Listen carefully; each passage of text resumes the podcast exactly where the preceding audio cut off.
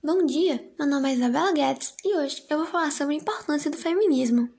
Apesar de todas as conquistas das mulheres nas últimas décadas, ainda vivemos em uma sociedade patriarcal e machista, em que ainda tolera a violência contra a mulher e a ideia que esta é inferior ao homem.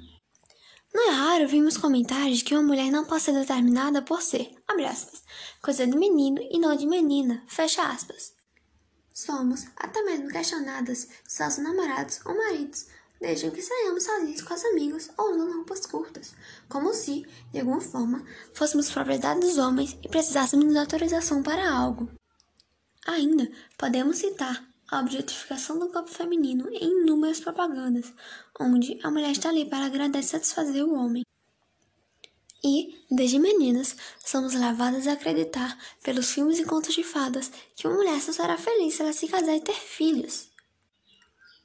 Desde a criação da luta feminina, surgiram pessoas que tentaram tirar a importância do movimento, criando até termos pejorativos, como o termo, entre aspas, feminazi, amplamente confundido com feminista, sendo que são duas coisas completamente diferentes. A maior preocupação do movimento feminista é o cuidado, isso mesmo, cuidar de uma pessoa que está mal, que sofre ou sofre algum tipo de abuso. Digo pessoas porque, direto ou indiretamente, todos os indivíduos do planeta acabam sendo acolhidos.